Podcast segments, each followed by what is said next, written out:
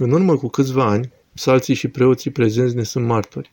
În satul Sarandi, în biserica de acolo, o biserică micuță, poate de mărimea celei în cinstea Sfintei Cruci, așa cum este biserica voastră cu hramul Sfânta Cruce.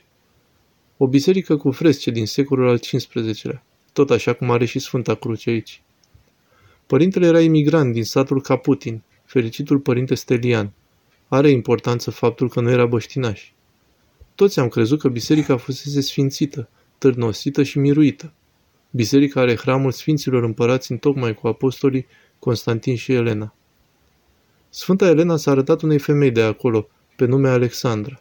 Da, o femeie bolnavă de cancer. Și îi spune, Alexandra, biserica mea din satul tău, femeia locuia în Aglanzia, dar era din Sarandi. Biserica din satul tău este nemiruită și nesfințită. Tu ți-ai botezat copiii? Da. Le-ai făcut mirungele? Da. Oare eu nu vreau ca și biserica mea să fie unsă cu mir? A întrebat-o. Cine ești tu? I-a răspuns. Eu sunt Sfânta Elena. Să-i spui preotului să se pregătească și să faceți la anul sfințirea bisericii. A mers și a spus preotului vedenia pe care a avut-o. Părintele nu a crezut-o spunându-i, Hai de fica mea, voi femeile aveți vedenii și vă încredeți în ele. Biserică de 500 de ani să fie nesfințită, cu fresce? Și a alungat-o. Anul următor, când se apropia sărbătoarea Sfinților Împărați Constantin și Elena, Sfânta Elena s-a arătat Alexandrei Aievea, în bucătărie, nu în vis, ci foarte vie și cumva înfuriată, și a spus, Alexandra, de ce nu ați făcut ce ți-am spus?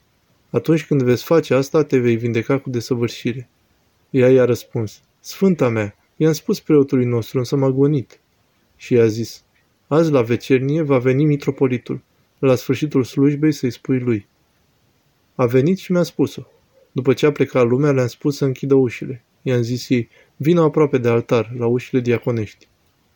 Părinte, vină înăuntru. Era cu noi și părintele Iacov, care era diacon pe atunci, și Sava, șoferul, omul nostru, uită-l în spatele meu. Eu aveam dureri de mijloc, încă de atunci. Mă doare numai când vorbesc. Dacă predic, nu am nimic. Cum se termină predica, începe să mă doare mijlocul. Un lucru straniu. I-am spus lui Sava, apleacă-te sub sfânta masă să vedem dacă are stâlpul din mijloc. Stâlpul din mijlocul Sfintei Mese se numește Fito, împlântat. S-a aplecat și mi-a spus, are, dar e deteriorat. De fapt, nu este deteriorat, este neterminat, e o cutie pătrată. Așa cum noi avem buric, tot astfel are și Sfânta Masă.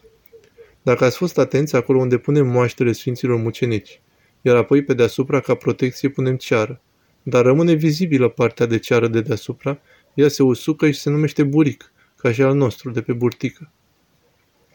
I-am spus, părinte, chiar e atât de greu? Ridică binecuvântatule acoperămintele ca să vedem buricul Sfintei Mese. Am ridicat acoperămintele și am văzut că nu avea buric.